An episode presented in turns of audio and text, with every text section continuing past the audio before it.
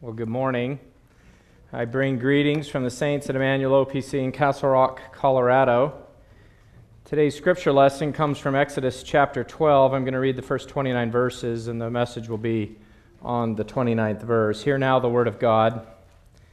Now the Lord spoke to Moses and Aaron in the land of Egypt, saying, This month shall be your beginning of months. It shall be the first month of the year to you. Speak to all the congregation of Israel saying, On the tenth of this month, every man shall take for himself a lamb according to the house of his father, a lamb for a household. And if the household is too small for the lamb, let him and his neighbor next to his house take it according to the number of the persons. According to each man's need, you shall make your count for the lamb. Your lamb shall be without blemish, a male of the first year. You may take it from the sheep or from the goats. Now you shall keep it until the fourteenth day of the month. Then the whole assembly of the congregation of Israel shall kill it at twilight. And they shall take some of the blood and put it on the two doorposts and on the lintel of the houses where they eat it. Then they shall eat the flesh on that night, roasted in fire with unleavened bread and with bitter herbs. They shall eat it. Do not eat it raw, nor boiled at all with water, but roasted in fire its head with its legs and its entrails. You shall let none of it remain until morning, and what remains of it until morning you shall burn with fire. And thus you shall eat it with a belt on your waist, your sandals on your feet, and your staff in your hand. So you shall eat it in haste. It is the Lord's Passover. For I will pass through the land of Egypt on that night, and, I, and will strike all the firstborn in the land of Egypt, both man and beast, and against all the gods of Egypt I will execute judgment. I am the Lord. Now the blood shall be a sign for you on the houses where you are, and when I see the blood, I will pass over you, and the plague shall not be on you to destroy you when I strike the land of Egypt. So this day shall be to you a memorial, and you shall keep it as a feast to the Lord throughout your generations. You shall keep it as a feast by an everlasting ordinance. Seven days you shall eat unleavened bread. On the first day you shall remove leaven from your houses. For whoever eats leavened bread from the first day until the seventh day, that person shall be cut off from Israel. On the first day there shall be a holy convocation, and on the seventh day there shall be a holy convocation for you. No manner of work shall be done on them, but that which everyone must eat, that only may be prepared by you. So you shall observe the feast of unleavened bread. For on this same day I will have brought your armies out of the land of Egypt. Therefore, you shall observe this day throughout your generations as an everlasting ordinance. In the first month, on the fourteenth day of the month at evening, you shall eat unleavened bread until the twenty first day of the month at evening. For seven days no leaven shall be found in your houses, since whoever eats what is leavened, that same person shall be cut off from the congregation of Israel, whether he is a stranger or a native of the land. You shall eat nothing leavened, in all your dwellings you shall eat unleavened bread. Then Moses called for the elders of Israel and said to them, Pick out and take lambs for yourselves according to your families, and kill the Passover lamb. And you shall take a bunch of hyssop, dip it in the blood that is in the basin, and strike the lintel and the two doorposts with the blood that is in the basin, and none of you shall go out of the door of his house until morning.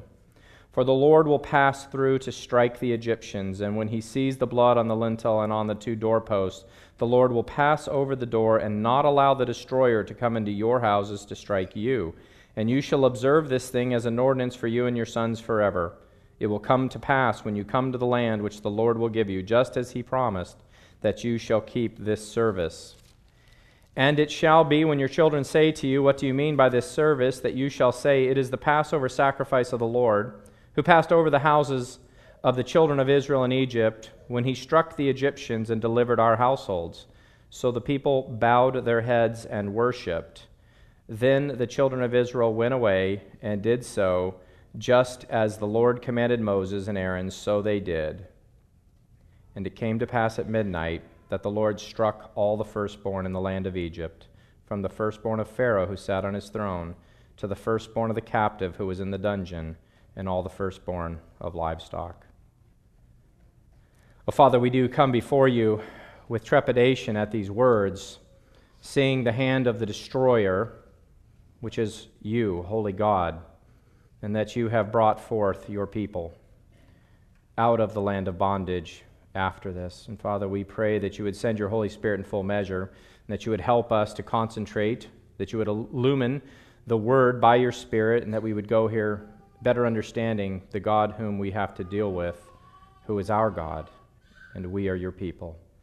We pray that you would put away the distractions of the week past and the distractions of the week ahead, and we might focus on you. We pray this in the name of Jesus, our Passover. Amen. Amen. Please be seated.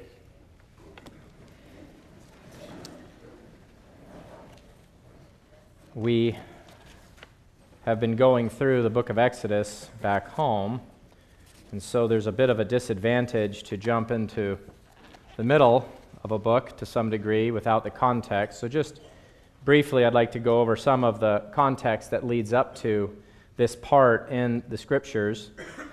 If you remember back in the beginning of Exodus, Joseph had died, and a new Pharaoh arose over the land of Egypt who did not know Joseph. And thus the children of Israel were put into bondage, but they grew in number. And if you remember, there was a genocide that was uh, called for to kill all the babies who were in Egypt uh, of Israel. And Moses was spared in the ark of the bulrushes, if you remember, and raised and, and saved by the midwives, and then raised in the household of Pharaoh by his own daughter. And as he grew up, Moses saw some of his kinsmen being mistreated. And if you remember, he intervened. He ended up striking down the Egyptian and killing him and burying him in the sand and thinking that no one had seen it. He comes out later and some of his fellow Israelites ask him if he has been placed over them as their ruler and points out what he has done, asking if he's going to strike them as well. And then he knows that what has happened to him is, is known, and he flees Egypt and he ends up in Midian. And if you know when he's there, he meets Jethro, he ends up marrying Zipporah. God meets him in the burning bush and calls him into service to go back to Egypt to lead his people out. And if you remember, Moses is quite fearful, and he says, I am not equipped for this task. And he says, Well, your brother Aaron will be there with you. He then gives the staff special powers from God as signs and wonders for the people to believe that Moses is who he says he is from God. But he also says that Pharaoh's heart will be hardened by himself, but also by God. The Israelites get plunged into further difficult labor to make bricks without straw. And then Moses brings these great signs from God, the ten plagues. And for a time, the magicians in Pharaoh's court are able to keep up with the things that are going on in a sense. They're not able to remove the plagues, that would have been a far greater sign. But nonetheless, there gets a point at which they no longer can keep up and they realize this is the hand of Almighty God. And they will not let God's people go. And these ten plagues, if you remember, was water turned into blood, then the plague of many frogs, then there was a plague of lice, a plague of flies, a plague of the livestock being afflicted, and a distinction made of the people of Israel. And boils on the skin, and then hail with thunder and fire from heaven, and then the plague of locusts, and then the plague of darkness, so dark they could not see in front of their face and stayed in their homes for several days. And then finally, that brings us here to the death of the firstborn, which will be the last uh, plague that God will bring upon them. Well, the Jewish calendar is based upon the Passover. The first month is set, including the full moon. And that's the reckoning. They were to take this sheep or goat lamb and prepare it and then slaughter it on the 14th day. And of course, their days begin at sunset and go to the next day at sunset. And the blood was spattered on the door frame and on the window or the, the lintel. And then the angel of the Lord would spare them. And that night, much death occurred, and we're going to come back to that. Pharaoh will cry out to Moses, and he will let the people go. With over 600,000 men in the armies, as it's referred to, of Israel, even though they're not much of an army at this point, plus their children, plus their livestock, plus all the plunder. There's several million people, no doubt, that departed from Israel after this. And if you were to put them 100 yards across, they would probably have spanned over 10 miles as they marched out of Israel, which will come later. A lot of people have a hard time believing in those numbers of people in the, in the period of time that they were in Egypt. But simple math will show you that with lots of kids in God's hand of providence, they, they would be there, and we're not to doubt what the scriptures say. People doubt the Bible and the accuracy of many things like these, and we need to be careful of that. Because if you do gut the supernatural and the, the works of God from the Bible, then you're left with a book of moralisms, as was mentioned earlier. A lot of the Bible, a lot of the scriptures, so called, of, of the other religions end up being man centered and just a book of moralisms. But God will begin their long march out of bondage and eventually into the promised land a generation later. But just today, I want to focus on this Passover event itself. And I hope that you'll be in awe of God and his mercies to his people once again. And some, just as a little aside, the, the Lord's Supper is so much of a replacement for the Passover of the Old Testament. We've just enjoyed that here together. And there's no coincidence that our Lord was crucified uh, at the time of the Passover, spent the time in the grave, and then rose from the dead after the Old Testament Sabbath into the New Testament Sabbath. And so we see these types and shadows of the Old Testament have passed and been replaced with what we have in the New Testament. Some of you have a handout. I'm sorry I don't have enough for everybody, but there's really just two points today. And the first one is that God is no respecter of persons, and we see this in the Passover. He's no respecter of persons. The firstborn were slain throughout the land, even to the cattle. The word in Hebrew is bekor, and it's the root word that you'll find later about first fruits and the significance that the first have in God's eyes in so many places. The first fruit of the harvest in the spring was to be a tithe to the Lord. And Israel was never to forget this as a result of his deliverance uh, for them from the Egyptians. But in the Old Testament in particular, and it wasn't just in, in Israelite culture, but the firstborn held a special place, especially with respect to inheritance. That firstborn would get the double portion. If you remember in the Old Testament, various uh, examples of this, but it wasn't always given to the firstborn, as sometimes it was swapped, but the right belonged there. Isaac's own sons, Jacob and Esau, if you remember in Genesis 25, and then it's explained to us in Hebrews 12, 16 to 17. It says, Lest there be any fornicator or profane person like Esau, who for one morsel of food sold his birthright. For you know that afterward, when he wanted to inherit the blessing, he was rejected, for he found no place for repentance, though he sought it diligently with tears. Remember, Esau sold his birthright for a bowl of soup.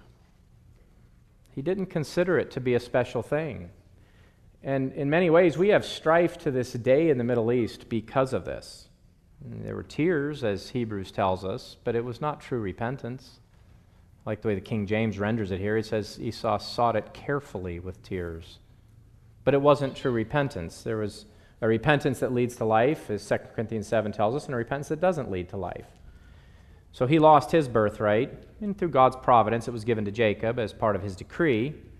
But also, Reuben, if you remember, loses his birthright under Jacob because of his sexual sin.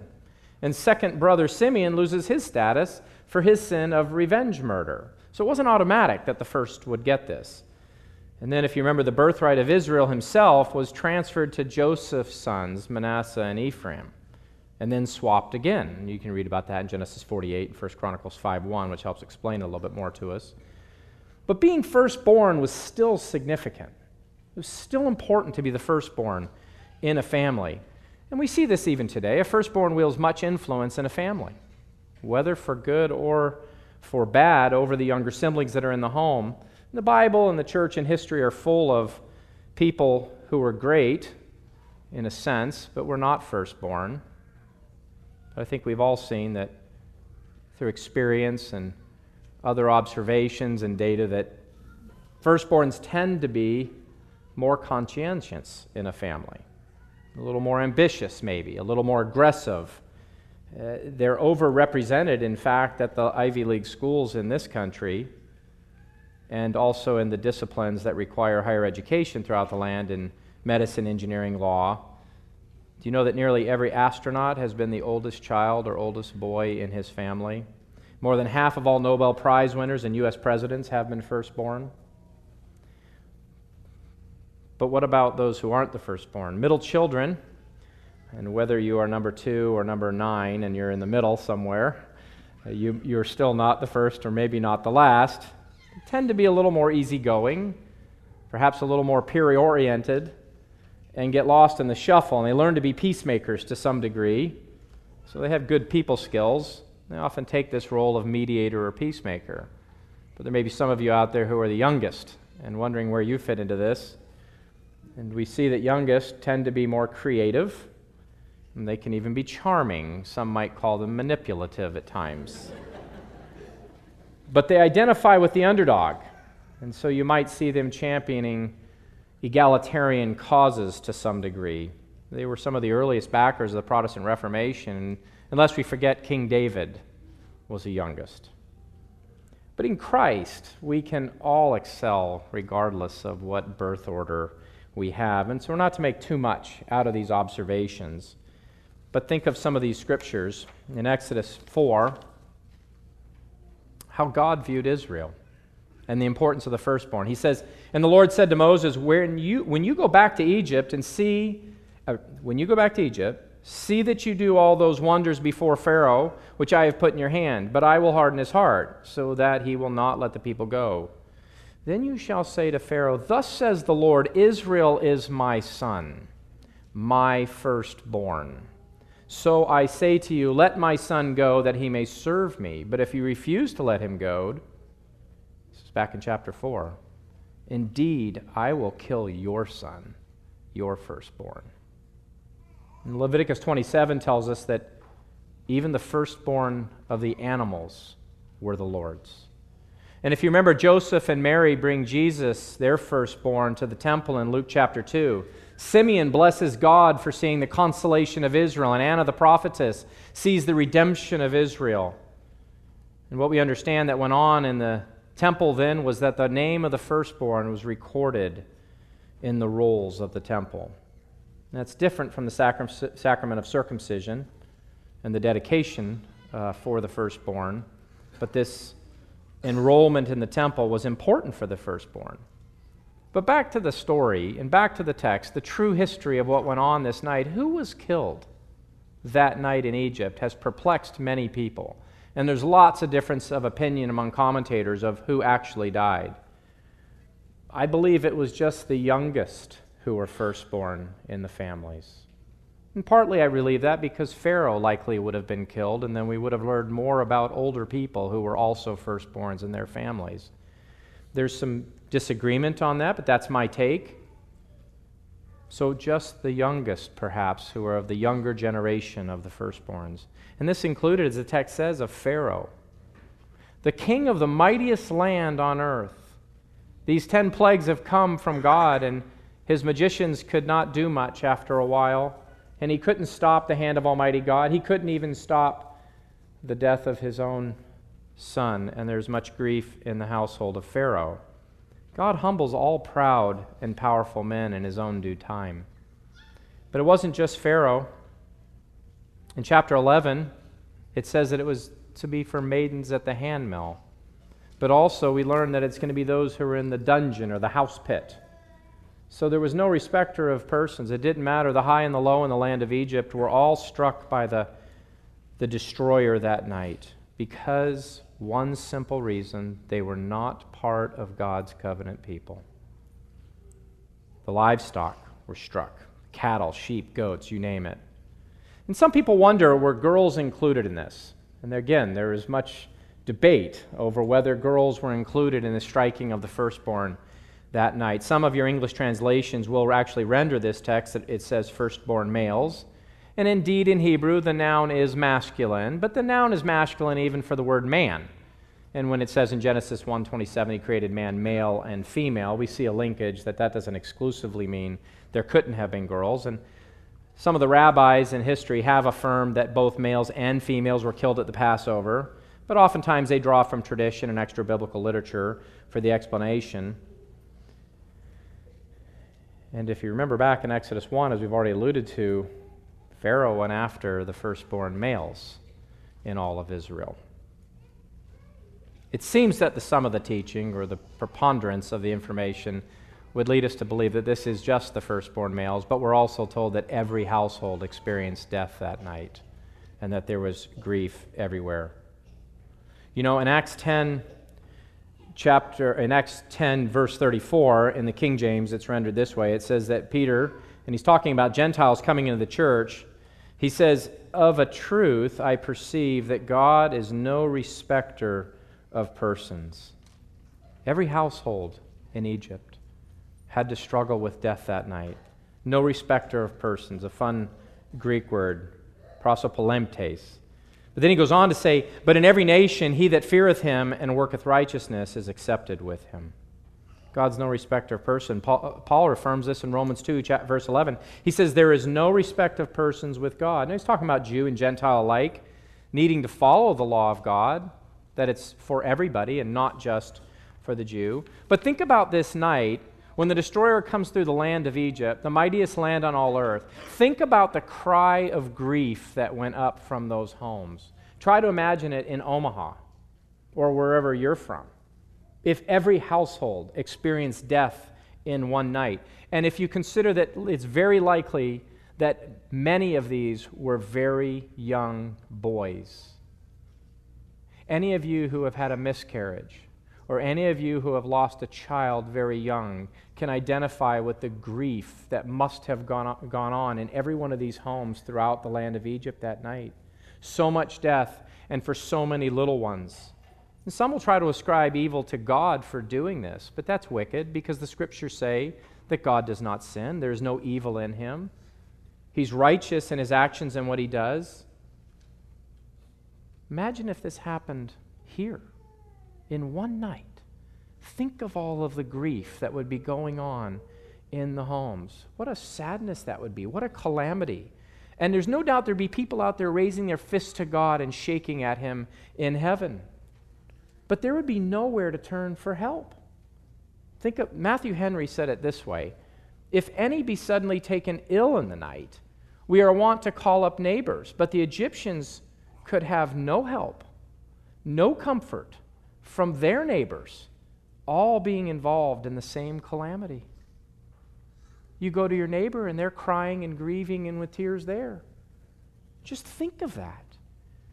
If you remember, Herod tried to kill all the boys under two in Bethlehem in Matthew 2, and we read, A voice was heard in Ramah, lamentation, weeping, and great mourning. Rachel weeping for her children, refusing to be comforted because they are no more. Think of how that would have been in the land of Egypt that night. The sorrow. Well, when God kills, how do we react? In Acts chapter 5, if you remember Ananias and Sapphira, they sell a plot of land and separately come to Peter and the apostles and they lie to the Holy Spirit, it says, about how much money they earned and then gave. And God struck them dead. What did Ananias and Sapphira's family think of what God had just done? Did they ascribe to him evil? Did they ascribe to him a just act and a holy thing that he had done? Well, there's only grief for those who will run from God's presence, those who are going to prefer their false gods and their idols that are out there. And that brings us to our next point. God is making his enemies his footstool. He has done it in history, he is still doing it, and he will still do it into the future. We've already heard about Rome once today. Think of all the empires and systems that all come down in God's own timing. Here it was Egypt, but it'll also be Assyria. It'll also be Babylon. It'll also be Greece and then Rome. But then as you go forward in history, you see it throughout history. France at one point had a major empire. England had a major empire. Nazi Germany and the other ones had a major empire. And today we live in a time when America is considered to be the greatest on the planet, the greatest the planet has ever seen. Do we think God will spare us for turning our back on the living and true God? I don't think so. God will not share his glory with another. False gods and religions he will not tolerate. Do you remember in 1 Samuel 5? The Ark of the Covenant was captured by the Philistines and taken back to their camp. And their god Dagon, do you remember what happened? They come in the morning, and the god of Dagon, the god of Dagon, is fallen over on his face. And so they set their God back up. It's funny that you have to set a God back up. But that's what they did. And they come back the next day, and now he's missing his arms and his head, and he's fallen over again. And then God breaks out great tumors upon the Philistines. And they fear the living and true God, and they need to get that ark out of their land because it doesn't belong to them. In, first, in 2 Corinthians 10, verse 3 to 5, it says, For though we walk in the flesh, we do not war according to the flesh. For the weapons of our warfare are not carnal, but mighty in God for pulling down strongholds, casting down arguments and every high thing that exalts itself against the knowledge of God, bringing every thought into captivity to the obedience of Christ. And I'm already thankful to hear today the exhortation to affirm the exclusiveness of Christianity that there is only one God and there is only one true religion. But God also brings down the evil people of the world. If you remember in Noah's flood, God was very sad when he looked out and saw that the thoughts and inclinations of the hearts of all mankind was continually evil. And he wiped them out except for eight in a great worldwide flood because of their wickedness. In a sense, God hit Control Alt Delete on the earth at that time, and eight more got to start over. In Acts 12, if you remember, Herod gives an oration, and they said, This is the voice of a God and not man. And because Herod would not give God the glory, he is struck down on the spot by God. God will not share his glory with another. But even nice people get killed by God and then we have to be careful how we define this, but nice people. People that we might know who aren't Christian, maybe they're quiet, maybe they do works of charity, and they do a lot of things that don't seem to be that harmful to other people. But just as in Egypt then, they have no righteousness apart from Christ. And therefore, they are not good people, not in God's eyes. We need Christ's righteousness to be spared from the wrath and the curse of God upon sin. And so, just this first point today is that God is no respecter of persons. If you're outside his covenant, you're dead in your trespasses and sins, and you will find no favor from him there, except the common favor that all mankind experience when the sun shines on us or the rain falls upon us, and eating of food and enjoyment of family to some degree. But that brings us to an important transition. If God's no respecter of persons, and we're talking about all those people outside of his covenant, what about those who are in his covenant? What about the people of God, and how does God view them? Well, God loves his sheep. That's really the simple point. God loves his sheep. And that's a great encouragement for those of us who are in his church. The firstborn in Israel were spared that night at the Passover by the symbol of blood on the doorway. God made a distinction throughout the book of Exodus, and here culminating in the Passover, between Egypt and between his people Israel. And this reaches the climax here at the Passover. Can you just imagine being in a house in Israel that night? With the destroyer going overhead, passing over your home, and yet striking all of the homes throughout the land of Egypt, and you were spared by that blood that was on the door. Lamentations 3 22 23 says, It is of the Lord's mercies that we are not consumed, because his compassions fail not. They are new every morning. Great is thy faithfulness. Those of you who know that hymn, Great is thy faithfulness, that's where it comes from. It comes from the book of Lamentations. Well, that night, God saved those who were great in faith in the covenant family. Perhaps those like Moses and Aaron, we know they were spared in the Passover event, and they were great men of faith. And there were no doubt others who were, had great and strong faith in the Lord. And perhaps you sitting here today are somebody who is great in your faith, unwavering and steadfast. But you remember what the sons of thunder, the sons of Zebedee, James and John, when their mother went to Jesus, wanting him, them to have prominence in the kingdom to come. In Matthew 20, 26 to 28, Jesus has some words for those who would seek to be great. He said, Whoever desires to become great among you, let him be your servant. And whoever desires to be first among you, let him be your slave. Just as the Son of Man did not come to be served, but to serve, and to give his life a ransom for many.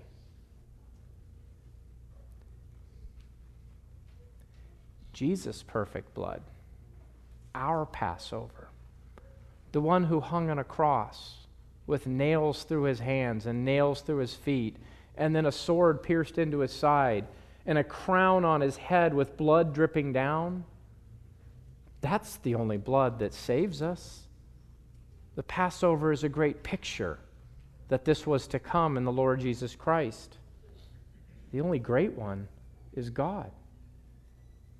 But maybe you don't think of yourself as being great in faith. Maybe you think of yourself as being mediocre or just of a medium level of faith. Well, at the Passover in Egypt, those mediocre in faith in God's covenant family were also saved by the blood. Those who were just medium, mediocre. Maybe they didn't pray very much. Maybe they didn't listen to godly instruction very well, to the chagrin of their parents and elders.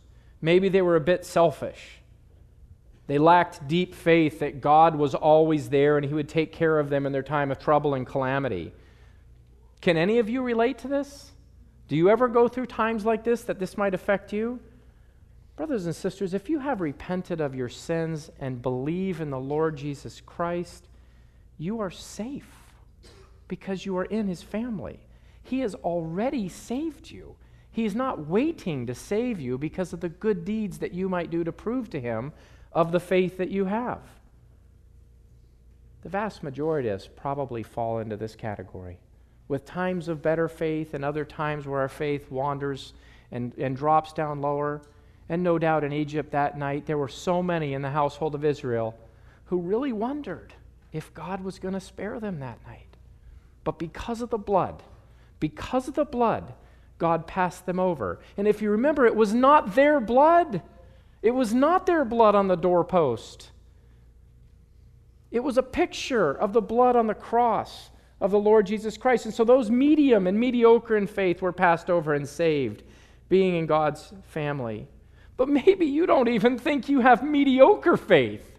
Maybe you think you have tiny faith, a little bit of faith, almost imperceptible, just a mustard seed of faith, which is almost imperceptible. But Jesus said, if you have just a mustard seed of faith, tell this mountain to move, and it will move for you.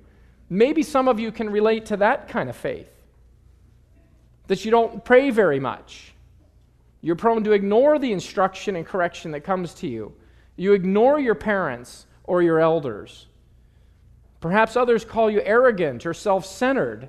You're not interested in the Word of God when it's read or when it's preached. You don't maybe want to go to church all the time. And you approach all of your problems with the wisdom of man or the latest self help book that you might find out there. And maybe your doubts surge often, wondering if God is even there sometimes, struggling. But a tiny seed of faith remains. Just a tiny seed of faith remains. That's all it takes. That's all it takes. Don't get me wrong, we are all commanded to strive unto godliness to obey God's law, to grow in grace, to be sanctified by the Word and by the Spirit, to grow into maturity and put away the childish things. We are all called to do these things. But your safety is not found in the things that you do. Your safety is in the Lord, who has already done these things and saved you already. I don't know, maybe some of you think you're the bottom of the barrel. You're the least in the kingdom, or maybe you're afraid that you're not even in the kingdom. Maybe you quiver with doubt and fear, knowing the depths of your sin. As you come here or wherever you worship week after week, and perhaps confessing the same sins to the Lord, wondering why, God. Why is it that I cannot have mastery over all of the sin in my life? Wondering perhaps if you're even in the household of faith. But it only takes a little tiny seed of faith to be covered by the blood of the Lamb, the Lord Jesus Christ. You know, just as in baptism, and we can look to the Old Testament in circumcision, look to your baptism. If you're a baptized member in the church of Jesus Christ, you have been brought into the covenant family. But it is very clear in the New Testament that you must have faith. You must have faith. The baptism is a reassurance to you that you have been brought into the household of God visibly. But you must have faith, and that faith must have come from a true repentance of your sins when you realized that you couldn't save yourself. And therefore, you look now to the Passover lamb, Jesus Christ, who hung on the cross for his people. Paul says in 1 Corinthians 15 20 through 28, he goes through a, a great explanation of these things, and he says, Jesus is the first fruits of the resurrection. And now we're back to first all over again. But just as Egypt that night in Israel cried out with grief for the death of all of these little boys, so much blood was shed that night. In the household of Israel, there was no blood shed, for the blood covered them all. And they would cry, no doubt, in great relief. And in the morning, when they would leave their houses, they would walk out with a tremendous relief, hearing the groans and the pains of the people around them, thanking God for sparing them and His love to them. And I hope you too, brothers and sisters, cry out to God with the same relief for the blessings that He pours out to you in your life and the love to your family. But even in death, even in death, for we know that the curse of the fall affects all of us, even in death, we still have relief and we still have comfort in God's promises of eternal life with Him. That's an earthly comfort given to us through the scriptures to the church. We are comforted by His presence, we're not fearful of it. That destroyer isn't coming for you if you be in the household of faith We're talking about our good shepherd. For those who are shepherds, they can appreciate the perspective that sheep don't always appreciate the shepherds. Sometimes the phrase is that sheep bite. And shepherds, though, good shepherds, are not to leave the field, they're to watch over the sheep. But when the wolf comes, the hireling runs. Be thankful for your shepherds who don't run when the wolf comes. But know that our good shepherd in Jesus Christ never leaves us, he's always faithful. I just received word recently of a friend in another state whose child was a bit of a prodigal, had wandered away, had fallen into great sin. It was a time of great grief. Maybe some of you can relate to this in your own families right now. I want to encourage you not to give up and not to give up hope. Because after a period of wandering, this young man has come home. And he poured out his heart to the congregation in an email telling them he was sorry for all the things that he had done, repenting of his sins, and he's come back home. Don't lose hope in the midst of these things. As you're raising your children, these beautiful children that are here. Just keep watering those plants. And the Good Shepherd, we pray, will bring them back. God is so good to us, so never lose hope. But while God is making his enemies his footstool, at the same time, he is blessing his church. He is blessing his people. And that means you. You've heard the phrase count your blessings, count them one by one, and I'm sure that you could do that. If you're like me, you prefer to bring out a sheet of paper and write down all your gripes. But we ought to be counting our blessings. And first and foremost is first and foremost is the church of Jesus Christ. In Matthew 16, 18, Jesus says, I will build my church, and the gates of Hades or the gates of hell shall not prevail against it. That's the promise from our Passover lamb. Cling to his promises and not your lack of faith. If you hear nothing else today, please hear that. If you see little faith in your life and you see lots of doubts and concerns, run to Jesus and cling to his promises that are in his word at that time. Because when you're focusing on yourself, you're focusing on the wrong person. And he has promised to grow you, he has promised to mature you. In Jeremiah 29 11 to 14, you remember Jeremiah, the weeping prophet? The nation of Israel at that time out of Judah is going into and has gone into exile in Babylon. And while in exile, and in some ways we relate to this, we think we are in exile now. We are a people who don't belong here in one sense, and we see the wickedness of the land.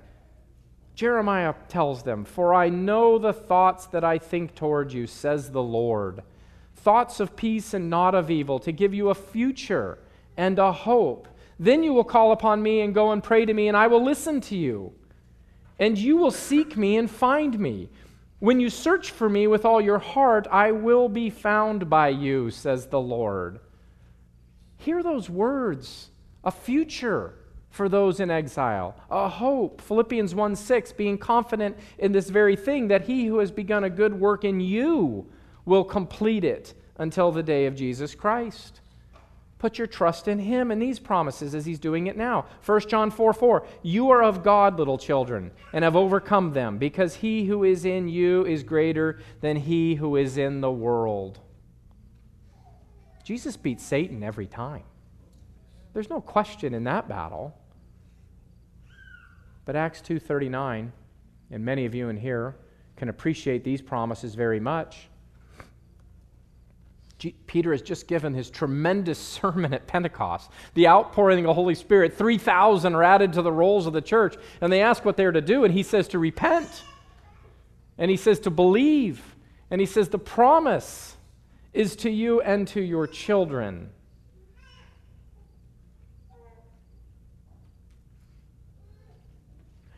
How do so many miss that?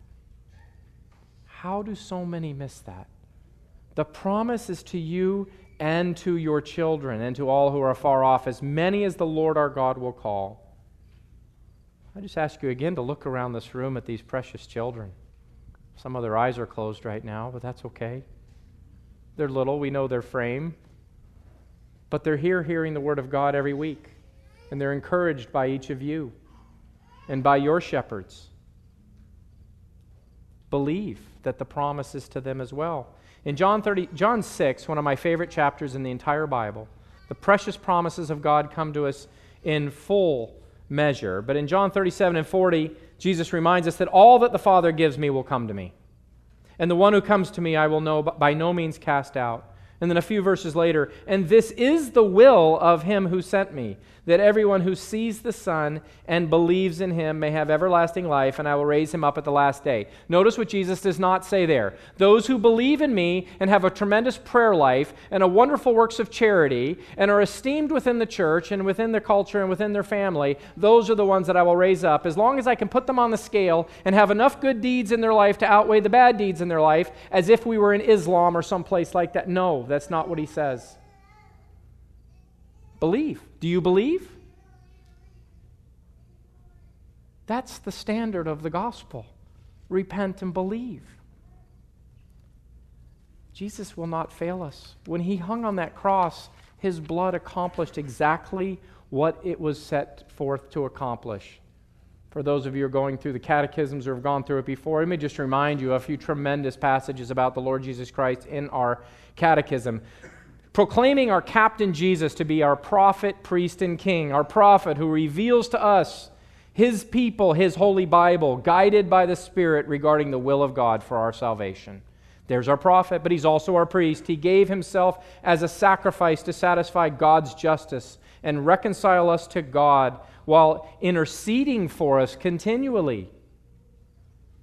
He died on that cross, but he is alive. He is raised from the dead and ascended into heaven and sits at the right hand of God the Father, interceding for us right now. But He's also our King. He subdues us to Himself. He righteously rules over, but also defends us against all enemies, all His enemies and all our enemies. That's our Redeemer. The one who humiliated Himself on that bloody cross at the Passover. That wasn't a coincidence. He died for His sheep because he loves his sheep. His name be exalted forever.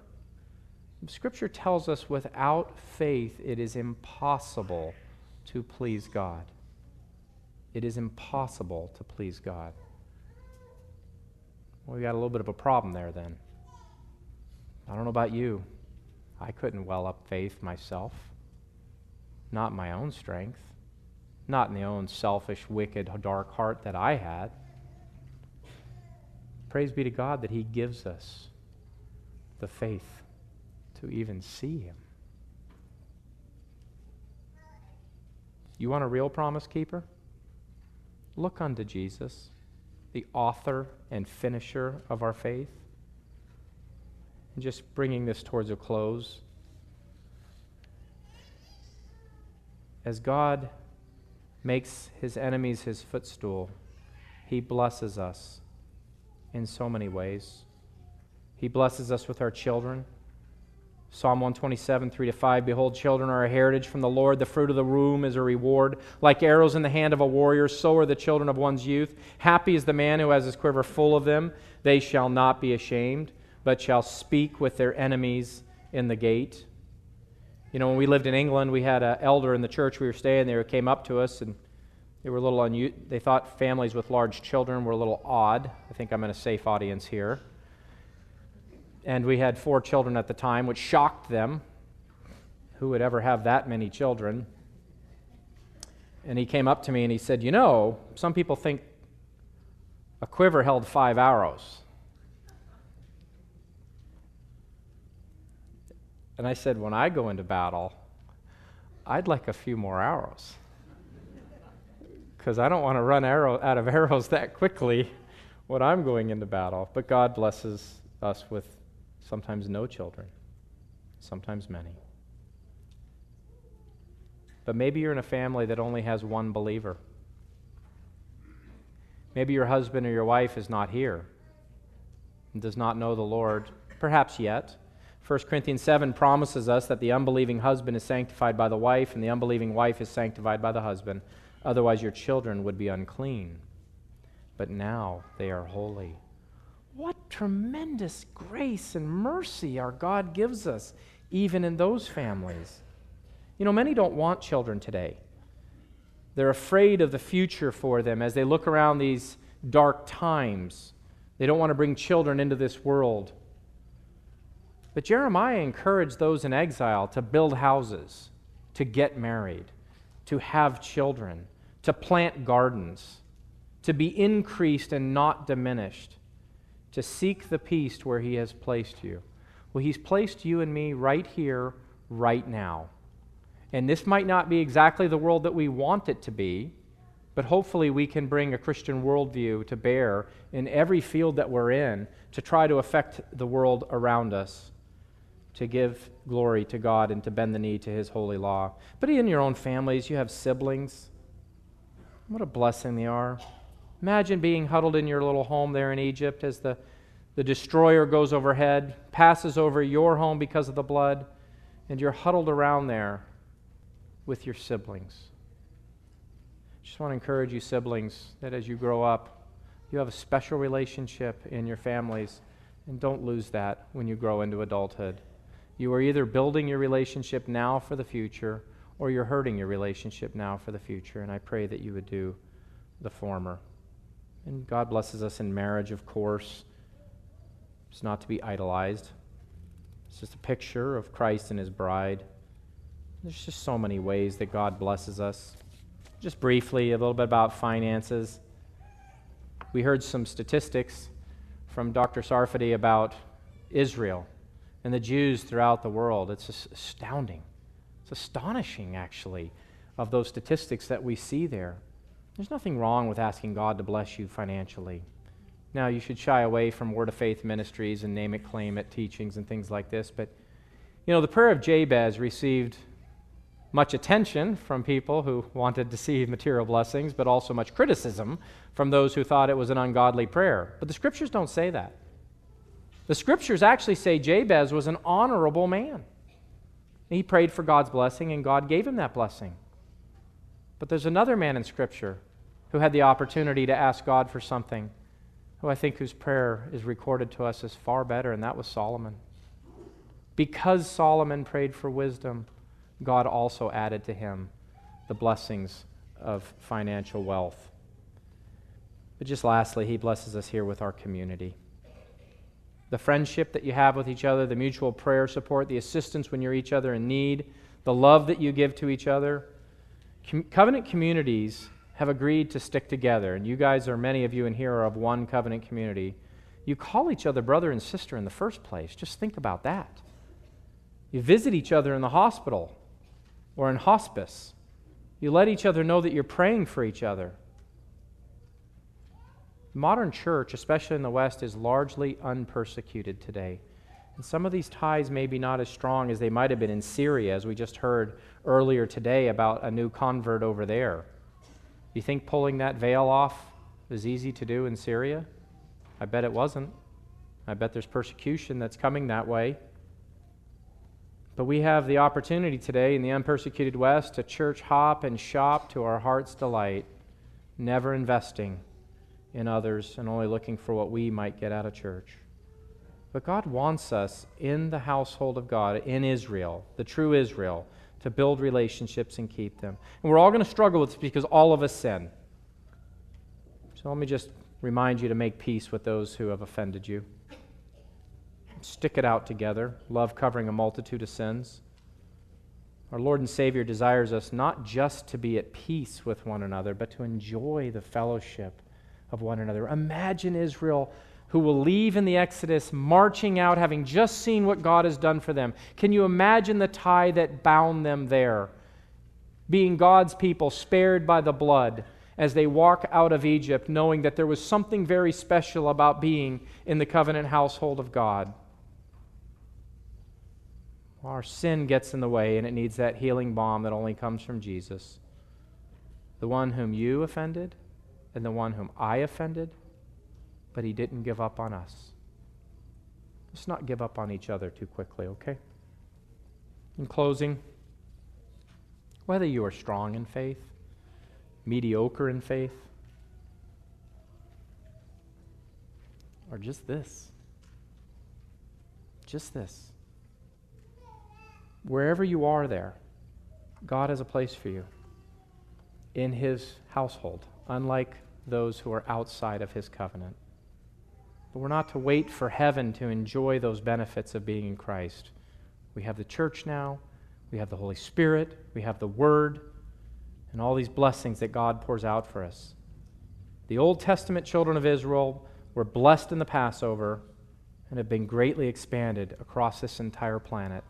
And as we consider the last Passover, Jesus Christ, our mutual Savior, be comforted by these words God loves his people and will never leave us nor forsake us. Let us therefore have confidence to go before the throne of grace and ask for help in our time of need, crying out, Abba, Father, knowing that his open arms are always there for us, even if the faith is only that big. Let us pray.